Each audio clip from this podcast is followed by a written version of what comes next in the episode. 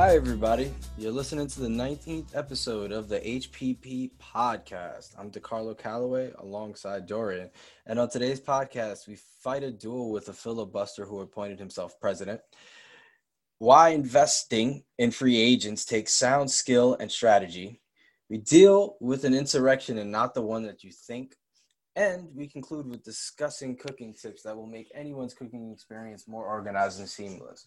So we are going to start off today, just like we do every single episode, by showcasing the drinks that we are consuming as we are recording this. So Dorian, how are you doing today, and what is it that you're drinking? You're actually ca- catching me right as I'm making my drink, and I forgot to bring my fancy little mixer, so I'm just going to stick my stink. I'm going to stick my pinky in here to mix it around. Today I'm having, and uh, hello, uh, DeCarlo, it's good to see you. Today I'm having a rum and coke. Classic, simple, lovely.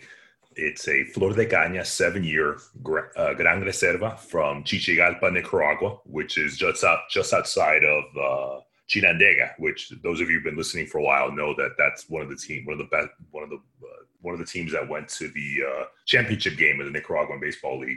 And I'm mixing it with a uh, cola from uh, Whole Foods. And so today, let me take a quick drink of this because it's very, very good. This is Flor de Caña is one of the best rums in the world. And it actually means flower of the cane because obviously rum comes from sugarcane.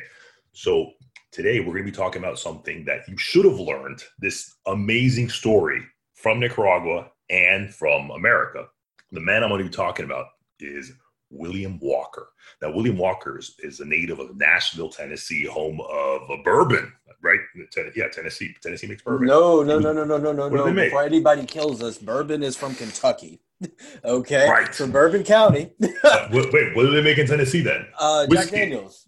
Whiskey, it's Tennessee right? Whiskey. You know there the you thing go. is, is that you, you know just. Anybody who's hardcore drinkers, as you know, you know, or not even hardcore drinkers, anybody who knows whiskey knows that bourbon, only Kentucky. Tennessee whiskey, even though it's distilled twice, like it's twice distilled in the same way that bourbon is, it's considered Tennessee whiskey. Single is Scotch because it's single malt, it's distilled once, and then Irish whiskey is distilled three times. So that's the whole dispute, but anyway, sorry, continue. No, thank you for setting us straight. I, I promise you people, I wasn't drinking before we started recording this. So, William Walker from Nashville, Tennessee. He was born in the springtime in the, on the eighth of May back in eighteen twenty-four, four four four. He is Tennessee's most famous son. What about Peyton Manning? Wrong. What about Peyton Andrew Manning Jackson? From Louisiana. Andrew Jackson, no, I'm saying William Walker is the most famous son of, of Tennessee. Anyway, this is my bit. Uh, William Walker was a highly intelligent man. He graduated from the University of Nashville at the age of fourteen. When the rest of us are dealing with uh, eruptions on our face, pimples, he was already a college graduate. Then he graduated from medical school from the University of Pennsylvania. So he's an Ivy Leaguer at the age of nineteen when you're still trying to, uh, you know, get some drinks when you're at college. He practiced law and medicine. And even before I get to my point, he had already fought three duels, three. Um, he obviously he wasn't killed because he was alive, but he did get, in, in one duel, DeCarlo, he got struck, quote, in the pantaloons, but not his, uh, you know, not in the place that you that you would want to get. Not in. Where his man, manliness was hanging around. Exactly. So William Walker is actually famous for being a, being a filibuster. And, and I'm not talking about the United States Senate. A filibuster back in the nineteenth century was someone who worked for himself to overthrow and gain territory outside the United States. So that's the difference between being a filibuster and being a mercenary. If you're a mercenary, which are still around today, you get hired to go fight at, uh, in wars or battles for someone else. But a filibuster said, I'm fighting for myself. While William Walker was a man of his age, he was uh, he wasn't going down the right path. Uh, he, he what he what he initially did was he wanted to go outside the U S to create a slave state, and he originally wanted to do it in California. He wanted that he wanted to carve out a slave state to join the Union to tip the balance of more slave states in the Union than there were non-slave states. And he originally went down to Baja California. Nowadays, a lot of people go and take vacations down there. He was forced to retreat on his, when he came back to the U S, uh, the government put him on trial for violating the Neutrality Act of seventeen ninety-four. What in the world is the Neutrality Act? The Neutrality Act means that an American citizen cannot fight against another country that the United States is at peace with. The U S was at peace with, Me- with Mexico, but Homeboy decided to go and try to basically take carve out territory from there. But he was acquitted in eight minutes. Insane. Fast forward to eighteen fifty-four. And there's a civil war going on down in Nicaragua. The Conservative Party is fighting the Liberal Party. And in eighteen fifty-five, the Liberal Party invited William Walker to come down and help fight for them and tip the scales. And so he and sixty other, quote, colonists went down there. And ultimately, he helped them win control of the of the country, and specifically making uh, the, the beautiful colonial city of Granada in Nicaragua the capital. And so he was after, and he set up fraudulent elections, and shockingly, he was appointed president at the age of thirty-two years old. This guy's he had he put his mind to all the wrong, all the wrong things. So again, wrong things. He becomes president in eighteen fifty, in July of eighteen fifty-six. He immediately repeals the Nicaraguan law prohibiting slavery because he wants to have Nicaragua as part of the Union. Imagine that, people. Nowadays, people still talk about, oh, Cuba should have been part, shouldn't have, should have been a state, but people don't remember Southerners wanted Nicaragua to be part of the Union well before the whole Cuban issue with uh, Teddy Roosevelt and the Spanish-American War. And uh, William Walker also made English the official language in Nicaragua. If that's not bad enough, this is when all hell breaks loose. We talked about a few episodes ago of the industrial titans of the nineteenth century in America. He decided to try to t- to try to go toe-to-toe with one of these industrial titans. And we're talking about men like Carnegie Mellon, John D. Rockefeller, Henry Flagler, and the original, the O G DeCarlo, Cornelius Vanderbilt, the man who built all the damn railroads uh, when railroads were being built. Vanderbilt said, I want to build a canal across Nicaragua to cut down the shipping from San Francisco to New York. For that, you had to go all the way around the southern tip of uh, South America. So Vanderbilt's associates wanted to screw him out of his business. And so they said, hey, William Walker, why don't you repossess all of Vanderbilt's assets and give it to us? Vanderbilt was not a man to be messed with. What, what did he do? You can imagine what he did. He then started giving financial and logistical support to Costa Rica, which is the country bordering south of Nicaragua. He was giving logistical and financial support to Honduras, the country to the north of Nicaragua, and El Salvador, and Guatemala, because he wanted to ruin William Walker and his ex-associates. And uh, that's exactly what he did. And uh, Walker eventually surrendered to the U S Navy because the Central American Army, Army said, you have got to get out of here. So he left. You already know what happened. He went back to New York and he was put on trial again, again, for violating the, the Neutrality Act of seventeen ninety-four. Shockingly, DeCarlo, he was acquitted. Six months after his acquittal, he went back down to Nicaragua to start. I mean, he puts his energies and intellect in all the wrong places. William Walker went again six months later to try to start another battle in Nicaragua. The U S Navy again captured him and sent him back to the U S, where he was put on trial again for violating the Neutrality Act of seventeen ninety-four, this time in New Orleans, Louisiana, home of Peyton Manning. And guess what? He was acquitted not once, not twice, thir- three times, three times. This guy was a terrorist, and he's being acquitted all every single time. So... we're almost to the end, people. This guy's absolutely insane, but it's definitely worth for you to check check out William Walker. So he wrote a book about his year of presidency in Nicaragua in eighteen sixty. This is uh, um, the United States was on, on the verge of civil war, as we all as, as we all know. So in eighteen sixty, British colonists in Bay in the Bay Islands, which are these beautiful islands in the Caribbean, but they're part of Honduras. British colonists invited William Walker to come help them fight off because they didn't want to be ruled by the Honduras, from the government of Honduras. And so William Walker, being who he was, he's like, absolutely, I'm going to go down there. And his real mission was to go help them out and then go back to Nicaragua. But this is when he fought with a tiger even more powerful than Cornelius Vanderbilt. He actually was arrested in, in Trujillo, Honduras, by the British Royal Navy, and the the officer who arrested him was com- was Commander uh, Noel Salmon. In these days, people, the nineteenth century, you did not mess with the British. If you messed with the British, they would take care of you real quick. If you didn't mess with them, they wouldn't mess with you. This was a man not to be messed with. Anyways, Commander uh, Salmon, he actually wrote, he actually wrote, he fought in the Indian Mutiny of eighteen fifty-seven. And that's another story, but that was a big battle that the British Empire was fighting to put down in India, a, a mutiny, basically. The, the Indians wanted to throw off the yoke of the British Empire, but they couldn't do it. This man has had all the awards, all the, the, the medals that you want. And he and uh, Commander Salmon said, don't worry, we're going to, we're going to take you back to the U S. The British knew exactly what was going to happen if, if they took him back to the U S. Instead, he, nope, they handed him over to the to the government of Honduras because William Walker was impeding on the economic and strategic interests of the British Empire. The British Empire of the Victorian age was ruled by ruthless men who did not play around. What happened? William Walker's arrested. The British Royal Navy hands him over to the government of Honduras. Immediately, the government of Honduras court-martialed him and sentenced him to death by firing squad in September eighteen sixty.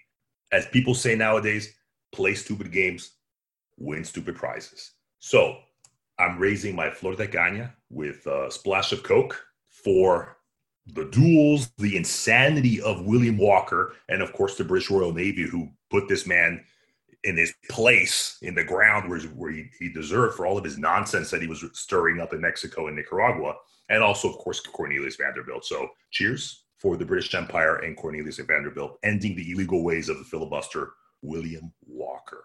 Now, now that I'm done with that interesting tidbit, DiCarlo, what are you what are you drinking as you listen to my insane ramblings of the of nineteenth century Americas? Uh Iced tea, actually. Really pretty simple. But it's really interesting that you, with uh, William Walker, in terms of um, trying to spread slavery to Central America, because people don't, people hardly remember that the Confederacy's goal was to spread slavery beyond, all the way down throughout the Americas. And so it was really interesting that prior to even the, the secession of the Southern states, that this was an individual who was going down there really hard and trying to instill that institution within Central America.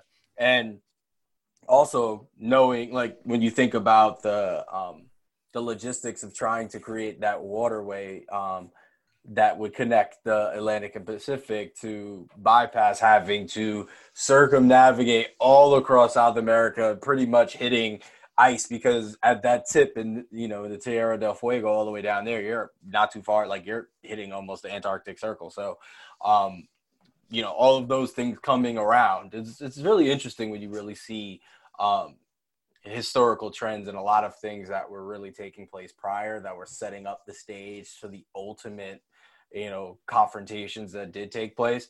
But I did think it was really interesting how they um the British, they knew that the Americans weren't going to they weren't going to execute him, because you have to also keep in mind, yeah, the Americans really didn't consider many of these other countries legitimate countries, because they, you know, they spoke Spanish.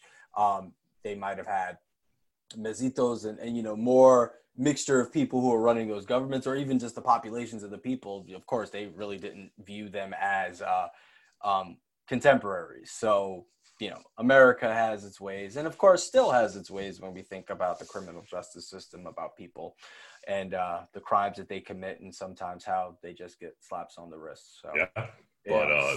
Uh, wait, so what, what do you drink? You just said iced tea. Is it Lipton iced tea? Is it uh, herbal tea? I don't I have no idea. It's a mix. See, like one of the things I, I tend to do is uh, take amalgamation of teas. This one is a mixture of ginger, apple, vanilla, and just kind of settle him, because, you know, and, I've never heard of that.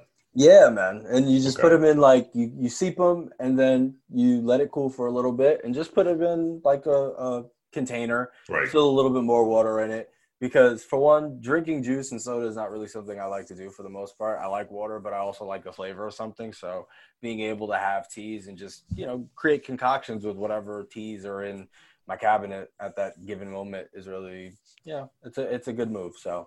That's, That's what I'm drinking, and it's refreshing, and it, it, it's a really nice thing to have after, you know, a long day and just chilling in the evening. So cheers Absolutely. To you.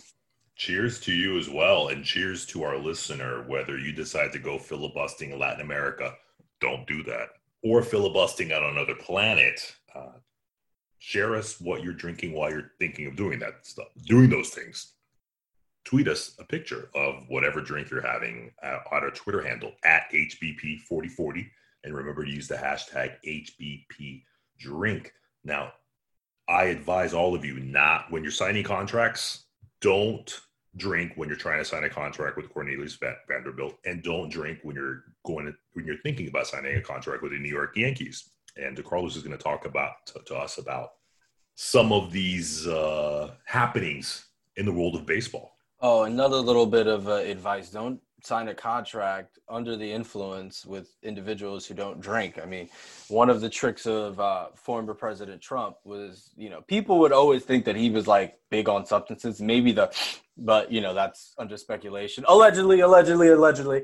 But when it comes to alcohol consumption, he never drank. And that was a trick that he would use, take people out, get them really drunk, and then they just sign over what it is that they want. So always be on the up and up. But the chevaux at, blanc, as they say in French, the chevaux blanc, yeah, for our French speakers. So looking at the Yankee, like free agency, for those who are paying attention to free agency within Major League Baseball right now, it's a little bit different territory this year because of COVID nineteen and the financial um, implications that that's had on teams. Even though we know these are multi-billion dollar corporations, they are always trying to make a buck and try to figure out ways to ensure that their product is uh, of the highest quality. So the Yankees were able to lock down D J LeMahieu for a six-year, ninety million dollars contract. Um, thinking about how his first contract, it was a steal for them. It was twenty-four million dollars over two years. And within that period, he averaged uh, three thirty-six batting average over these two seasons. So it definitely was worth the investment.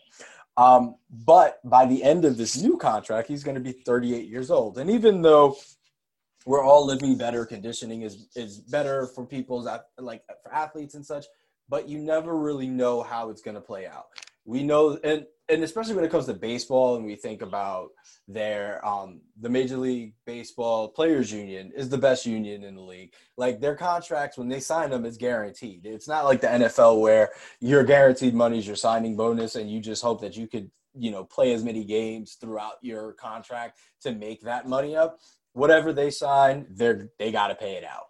And so he'll be thirty-eight, and you hope that he'll still be in good condition, but Six years, that's, that's you know, for, for paying for somebody who's already in their thirties and is going to be in the late thirties at the end of their contract is kind of a lot. Um, they structured the deal in a decent way to, to keep the annual value to fifteen million dollars over six years because they want to keep themselves below the luxury tax threshold. So anybody who knows Major League Baseball has a luxury tax, which is almost like a salary cap to an extent, but not technically, but they definitely don't want to get hit with that. The Yankees, the Red Sox, usually are the two teams who tend to always get hit with that. But of course, now they want to make sure that they don't. But as a result of this, they didn't really have much um, flexibility in terms of the other moves that they've needed to make. They've lost Masahiro Tanaka um, in their rotation, and you also have to take into consideration that some of the other pitchers, like Luis Luis Severino, who was out all last season, he's, he's supposed to be coming back, but he's been injury prone during his time with the Yankees. So they um, traded uh, Adam Autovino to the Red Sox. He made nine million dollars, so you know it's kind of a head scratching move. But to address their weaknesses in the rotation, they are making some higher risk moves by, but could be high reward, and it's not too bad of investments. But when you're making low investments that are high risk and high reward, it's kind of those things that you just hope happen. You're not expending too much money, but at the same time, it is still money lost, so it's going to hurt. And if within the case with baseball, if your pro, if your players are not on the field, you're going to be definitely losing. It's not going to make much sense. But they signed, they signed uh, Jameson Taillon uh, from Pittsburgh, and they only got four pro- – they had to give away four prospects for him. And Corey Kluber, who signed a one-year deal worth eleven million dollars. Um, both Taillon and Kluber made seven starts in twenty nineteen before injuries ended their season. Uh, Taillon needed Tommy John surgery, and a line drive broke Kluber's right forearm. So it's not just say like, oh, okay, he has like a, a hurt foot. These are injuries that impacted their throwing arms. The Tommy John surgery, yeah, some people can come back and be, you know, solid, and others have gone by the wayside. And having a broken right forearm can be very devastating. Um, you know, Taillon didn't pitch all last season, and Kluber worked one in- inning for the uh, Texas Rangers before tearing a muscle in his shoulder. So, you know, you wanted the Yankees were smart by signing LeMahieu. He he's been consistent, having a good second baseman who can hit um, for average, decent fielder, pop a few long balls, can get driving runs is a good move. But at the same time, when you are losing, you know, start you when you're starting lineup, you yeah you have Gerrit Cole who's solid. You have Severino, but he's usually hurt. Um, you got to take you got to wonder whether or not these these moves are going to be um, you know, positive for them, but we shall see. Yeah, you say you say the Yankees are smart. I say they're cheap. I, I mean, come on, like really, you don't you can't pay the luxury tax. I think I forget what the, the the cap is this year. I don't know if it's like two hundred million. I don't remember. But the point is that people, if you don't know the luxury tax, it's the Major League Baseball million. Sets an amount. two hundred ten. So Major League Baseball every year sets an amount that all of your players' contracts should can't well air quotes can't go over two hundred ten million. And if it does, you get you get charged. Uh, I think tw- depending on how much you go over the that cap, twenty to forty to fifty percent luxury tax. And I always think, you know, I got to think like a businessman is if I go and I go thirty million, I get a superstar player, and I get I go thirty million dollars over the, the that line, I may get taxed forty percent. But how much money am I am I getting back in playoff television, merchandise, uh, having an extra, what, eight, ten, twelve games in the playoffs when you're charging a ridiculous amount of money every single seating, and you're jacking up your disgusting uh, domestic beer. I'm not going to say any specific names, but you already know what, the, what what who I'm talking about. Starts with a B, ends with an U D. How much money are you making, like I said, in merchandise, television, stadiums, parking? Who cares about the luxury tax? But, That's what but I say. But you can't expect that same type of numbers coming in when, for one, we don't really even know if there's going to be a large influx of fans coming into the crowd. Two, you there have economic, like you have an economy in tatters with a lot of people who aren't going to have discretionary funds to spend to go to baseball games, to consume at the ballpark, to buy merchandise. I'm just saying, like, I'm not saying it's not. They couldn't probably dish it out, but at the same time, there comes a point when you need to be fiscally conservative. No, no. Major League Baseball is lucky that I don't have a billion dollars in my multiple bank accounts, because I would buy the Atlanta Braves and I would spend like crazy and be in the World Series every single year. Because what is Rob Manfred, the the man who quote unquote runs baseball, the commissioner that he hates baseball, but he it's, it's his job. Not his, it's not his job to hate baseball. It's his job to be the commissioner. If he says, okay, sir, owner of the Atlanta Braves, you need to pay up fifty million dollars for your luxury tax, I'm going to say, Rob, you work for me. I, I'm not paying. What? You're like, Rob, you're like the United Nations. You and what army is going to come and take my fifty million dollars away from me? Whatever. No, I'm joking. Anyways, uh, was we the reason, DeCarlo, I looked at, I, I can tell you with absolute confidence that there will be That, that there will be fans in the stadium this year is because I looked into my magic eight ball, which means, ladies and gentlemen, it is time, it is Miss Cleo time when we look into our magic eight ball to bestow upon you our weekly predictions. Last week, last week we guessed who's going to win the Super Bowl. This week, we want to know, I want to know actually, who the Super Bowl halftime show surprise guest will be, because we all know that that the, the artist known as The Weeknd is going to play the Super Bowl halftime show. But we've all watched the Super Bowl, whether we, we like football or not. as we, as you know, every single halftime show always has a special guest that they don't announce. Like the most famous one I remember is uh, Missy Elliott, when she, she that was like, I don't remember, like five, six years ago. I think that was amazing. My prediction for Miss Cleo is that The Weeknd is the, the headliner. And I think they're going to bring in a more rock type of thing to balance it out. If you catch my drift, I think it's going to be Weezer. DeCarlo, who do you think is going to be the surprise guest for uh, this week, the, this Sunday's Super Bowl halftime show? Well, I would say, considering that if we see, and I know how you said for certain guests like Weezer, if let's let let's cut the B S, it's called, to try to make it a little bit more inclusive for those who are in the Midwest.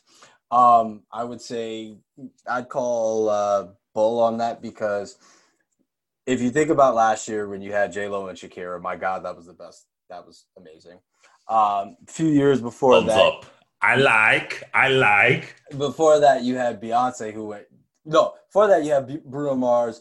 Oh, no, you had Maroon five with Big Boy from Outkast and Travis right. Scott.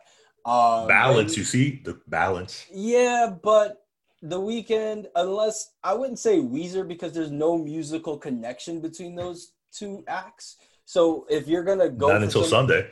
No, even still, it's going to completely throws it off. Weezer has, like, you're going to go from The Weeknd, who's more hip-hop, R and B, to Weezer, who's alternative rock? Like, come on, man. That's, that doesn't even make much – that that seems – that's going to throw it off in a way that just doesn't make any sense. You're talking too logical, my friend. I'm joking. No, but I'm talking about musical artists. And, I, you know, as a musician myself, I can tell you they're not going to sit back and throw off the funk. They're going to – if if. And so who's going to bring the funk? Who's going to bring the funk? Well, especially being that The Weeknd, it's been reported that he spent seven million dollars of his own money on this production. So I would suggest, I would predict that Kendrick Lamar might make an appearance, considering that him and The Weeknd both collaborated on the Black Panther soundtrack. Or even, I'm trying to think maybe, or maybe even Rihanna.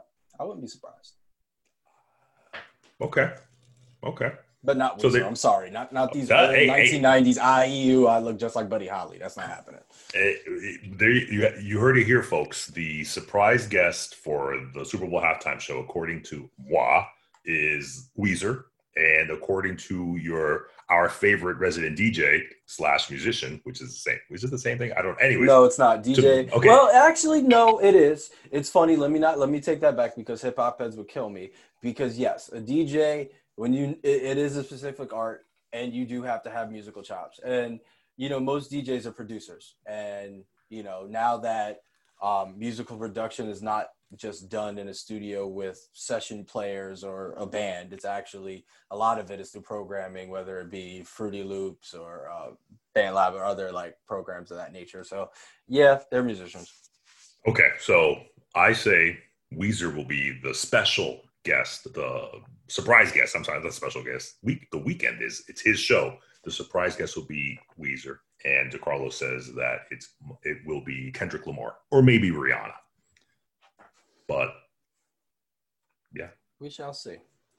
But anyway, while you guys are sitting back and thinking of the Super Bowl, our sponsor Zima wants to remind you that while you were enjoying the game and that moment of like passion that overtakes you while you see Patrick Mahomes completely overshadow Tom Brady and take the mantle as the like as the best quarterback in the N F L, that that heat might take you on. So drinking a nice cool Zima will bring that temperature down. It'll make you seem cool.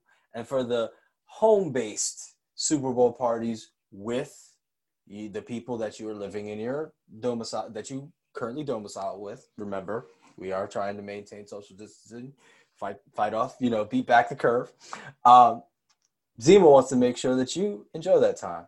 So just remember, while you're feeling hot and you need something to take you down, a few degrees cooler down, drink a Zima. Remember, Zima, a few degrees cooler, and it's something different. You know what else is something? We, we went through something very recently, DeCarlo. The something, the kerfunkel was uh, a certain, how do you say, uh, a riot, an insurrection back in January on the U S Capitol in Washington, D C But we're not here to talk about that. I want to talk about another riot slash kerfunkel slash insurrection called the Nika riots. I'm going to take you all the way back to January, but not January twenty twenty-one. I'm going to take you back in the time machine in our segment, the Dewey Decimal System, a k a. Lost in History, History, History, History. Certain week in January, the year five thirty-two, about fifteen hundred years ago, just last month. Talking about the Byzantine Empire, one of the most powerful countries in the region, you might even say the world, located in modern-day Turkey. The man who ruled, Emperor Justinian the First. Why were people in a commotion, in a in a connuption over this certain week in January in five thirty-two A D? Because the emperor had just imposed new, incredibly high taxes. People were not happy. He was fighting an unpopular war against the Persian Empire. People were not happy. And on top of that, he was also trying to reform the legal system of the Byzantine Empire. People were not happy. And specifically, the aristocracy was mad because they could no longer use obscure laws to, to avoid unfavorable verdicts. God forbid the aristocracy lives by the same laws as everyone else.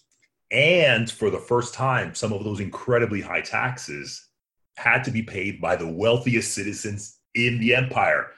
God forbid the aristocracy has to pay taxes. So I'm going to set the scene for you, the Hippodrome. We all know the Circus Maximus in ancient Rome, where the chariots, that was that was the, the Wembley Stadium.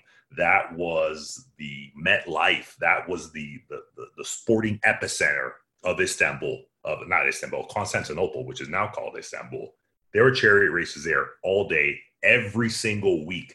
But that was the only place where you as a common citizen could actually express your political beliefs. You couldn't do it anywhere else but in this sporting event.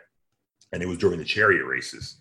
And so now we, we as sports fans, we cheer for our favorite basketball team, our favorite ice hockey team, our favorite baseball team. But back then, there was only two teams to cheer for, and they were called demos, or as our special guest calls it, demos. Demos, there you go. So the two demos were the greens and the blues, because that was the name of the, of the of the shirt that they would wear. Just like today, if you're a fan of the Miami Dolphins, you wear their aqua and blue. If you're a fan of the Chicago Cubs, you wear their blue and white. And uh, the the demos were like a hybrid political and street gangs, kind of like the ultras in modern-day Italy, so- Italian soccer, or their hooligans in England, or even the hinchas in Argentine soccer. So in between these races, because they had about twenty-four, twenty-six uh, every time, you as a crowd would shout out political slogans or uh, demand. You would you, you would you would shout demands to the emperor, because he, of course, the Emperor Justinian was sitting in his palace, which was right next to and connected to the Hippodrome. And there was always fiery passions in these chariot races, because just thirty years earlier, there was a riot after an incredibly famous charioteer called Porfirios. He was a green charioteer, but he did the unthinkable. He switched over to the blues. Imagine now, if you, you're, you're a sports fan, you think of some of the biggest players leaving for a mortal enemy. And the two ones that I always think of is Luis Figo, when twenty years ago he left Barcelona Football Club in Spain, and he went over to their deadly rivals, Real Madrid, and he was almost like killed when he went to go play in Barcelona. It was awful.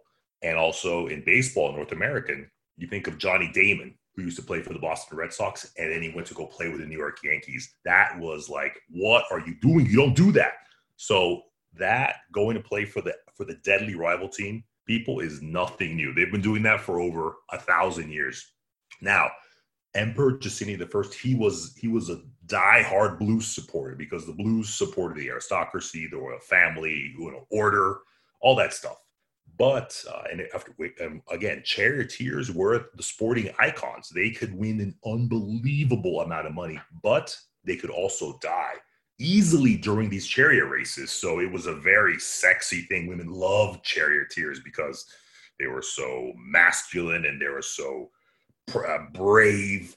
They were the epitome of masculinity in, in, in, in Constantinople. So again, here we go. January, the riots. On the tenth of January, the Greens and the Blues were fighting, shockingly.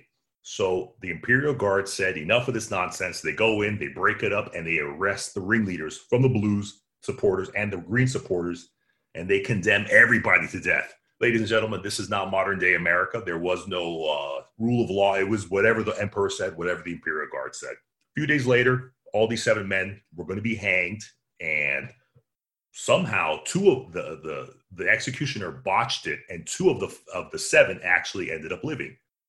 One of them was a Green, and one of them was a Blue. Their supporters took took them immediately from the executioners and then put them in a safe house. Not, it wasn't a safe house. It was a, it was a sanctuary, which was the church, which was a church.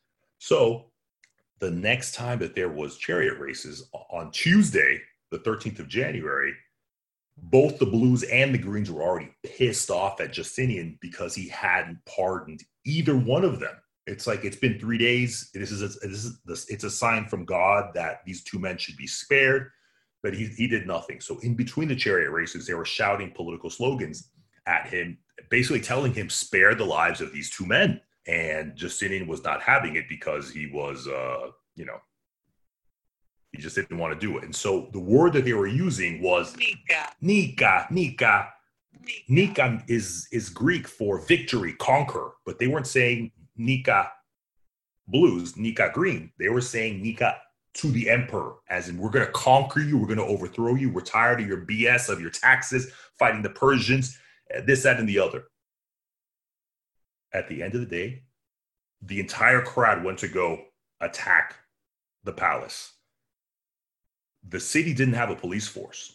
There was, they set fires to the entire city. The beautiful, if those of you who know architecture and have traveled to Turkey, the Hagia Sophia, the original one, this crowd burned it to the ground. They were so furious at Justinian. And Justinian, he was he was like, okay, I'm gonna leave. We're leaving. I, I'm I'm I'm abdicating. I'm out of here. But I'm raising a, another glass because I just poured myself a second one. To the power of a woman who put the spine into the emperor, Empress Theodora. She said, you are not going anywhere. If we die, we die in our purple garbs, because in ancient Rome, just like in ancient uh, Byzantine Empire, purple was the color of royalty. If we die, we die in our robes. We don't die running away from people. So on Sunday, five days later, Justinian goes back to the Hippodrome with a gospel in his hand, the Gospels, which uh, the Bible in his hands, and he says, I'm sorry, no more taxes. I'm going to get rid of the corrupt people in the government. Uh, please, you know, stop rioting. They didn't give a damn. They didn't give a damn. The next day, on Monday, the nineteenth of January, Justinian sent in his most popular eunuch, the Ministry of the Treasury. Um, what was his name? Narcissus. He went specifically to the Blues section because, remember, Justinian was a supporter of the Blues. Narcissus went to the Blues. He gave them gold coins, and he said, remember, people, the emperor supports you. And the man that everyone wants to wants to be the new emperor, he's a Green. And that's all he said. He left. Everyone was still in the Hippodrome. The Imperial Guard blocked all the exits. They entered, and the emperor had didn't have to worry about the Imperial Guards, because the Imperial Guards were men from Thrace, which is modern-day Greece, and the Goths, which are Germans. They had no allegiance to the Blues, the Greens, the Purples, the Pinks, the Whites. They didn't give a damn. Their, their loyalty was to the emperor and the gold coins. Again, they were mercenaries. They weren't filibusters. They went in and they liquidated everybody. That's how em- the Emperor Justinian I dealt with an insurrection. In the Hippodrome, they killed over thirty thousand people who were doing this insurrection. It's un. It's incredible to think about now. That I'm not now. I'm not comparing that to what happened in the United States in January twenty twenty-one. But again, these are not things. These are not things that are new. Uh, so everyone was executed. It was uh, just blood everywhere. The and and no, never again would anyone ever raise a finger against uh, the Emperor Justinian I. So, ladies and gentlemen, this is how the the Byzantine Empire dealt with rebellious insurrection. Insurrectioners, perhaps, but if you decide to be an insurrection, or bad things are probably going to happen to you. Or if you're part of the Imperial Guards who are hacking and killing these insurrectors, either way, you get tired, you get hungry. And so that's when you need to ultimately go home and make some food for you, right? Very interesting transition, man. Yeah. So, of course, yeah. Uh, fighting battles or even uh, killing thirty thousand people definitely takes some uh, energy out of you. So you definitely need to make sure you eat. So if yeah, if they're but, they're going against the crown, down with them. Yes, but in our modern times, we we we hope that your energy or the things that are make or that are stimulating your appetite are not uh, massacring people. So when you do get in the kitchen, I just wanted to give you guys some unsolicited advice in terms of cooking tips that I was able to come across while reading the New York Times. So one thing is you always want to mise, meaning setting up your seasoning and chopping up your veggies. These are the things that like sous chefs do. You want to make sure that you have all your ingredients set up because it's really easy to just, especially measured. When you're thinking about seasonings, if you're looking at a recipe, and for one, you definitely want to cook with recipes. That's another thing. If you're Look, if your recipe calls for, say, like half a half a teaspoon, you want to make sure you have it measured out and there set up, because as you're cooking, the last thing you want to do is jumping in your seasoning, your, your spice rack, grabbing it, then using your measuring cups when you have to add like four different things. So just having everything set up there for you so that you just drop it in as you need it, as you go along, makes the cooking process um, really seamless. Taste your food as you go. Um, I'm guilty of this sometimes when I'm cooking, is I'm not tasting my food. I'll just sit back and just put everything in, and then I'm like, here. And then, you know, I'm lucky. Most most of the people I cook for tend to be satisfied, but still, you want to make sure you taste your food. It, it makes or it, they're polite, or they're just they're just polite. Yeah, or they know that they're not going to get a decent meal for them again if they sit back and insult my cooking. So I'm gonna make sure that uh, nah, but still, just make sure you you you taste your food as you go along. Don't crowd your pans. You know, a lot of the time people might want to put too much in your pan to cook it all at once. Don't crowd it. If you have, if you're cooking a dish and it, it adds for a lot of like ingredients, just make sure that you do it in moderation. You don't want to overcrowd it because then you're going to have a disproportionate amount of food getting cooked, and you might have some stuff that's cold, some stuff that's hot. The, the flavors don't blend well. You have to remember cooking, it's like chemistry, like all your ingredients, it's chemical. You're putting them together. You're creating a concoction that has an end result that brings all these flavors together.